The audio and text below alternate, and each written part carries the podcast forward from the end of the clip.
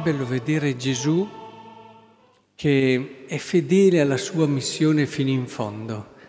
E dall'altra parte è un Gesù che non si cerca la morte, ma il Vangelo in questo è molto chiaro, cioè Gesù non aveva strane, eh, strani pensieri di voler morire per ma amava la vita, l'amava fino in fondo. E proprio perché amava la vita, eh, amava la verità, amava tutto quello che di umanamente era più vero e pieno.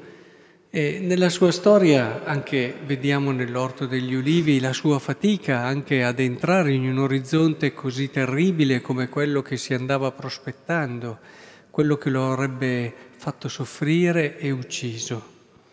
Quindi si vede in lui tutto quello che è l'amore più vero e più bello per la vita. Però c'è anche un amore per la verità, l'autenticità, la coerenza e la fedeltà alla sua missione e al Padre. E questo che, come abbiamo visto anche nella prima lettura, scatena in coloro che sono malvagi in coloro che non sono, secondo verità, hanno doppiezza, si difendono anche dalle provocazioni che la verità e la bellezza fa nella loro vita, scatena questa reazione che abbiamo visto anche nel Vangelo di oggi e cercavano di ucciderlo appunto in Giudea e ancora cercavano allora di arrestarlo ma nessuno riusciva a mettere le mani su di lui perché non era ancora giunta la sua ora. Ora, avete ascoltato la prima lettura, questo giusto. Perché succede questo? Perché la giustizia, l'essere secondo coerenti, secondo verità, alla fine dà un fastidio terribile a chi eh, non si comporta così e scatena desideri anche aggressivi.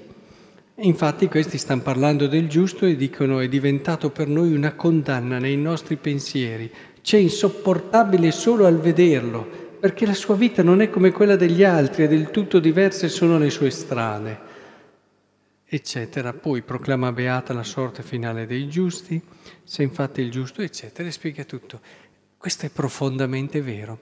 Ricordo quando ero giovane che mi capitava a volte con alcune persone, compagni di scuola, eccetera, e, e me lo dicevano che senza dover giudicare le persone, eh? Tu non volevi giudicare nessuno, semplicemente facevi delle scelte diverse, semplicemente eh, eh, dicevi no, io queste cose non le faccio. E loro mi dicevano, questa cosa ci dà un fastidio terribile, perché se tu fai queste scelte in un qualche modo è come se tu dicessi che noi sbagliamo, è come se tu dicessi che... E questo eh, ci fa sentire, alcuni si sentivano giudicati in modo improprio, però e altri invece più, si difendevano prendendo in giro, umiliando.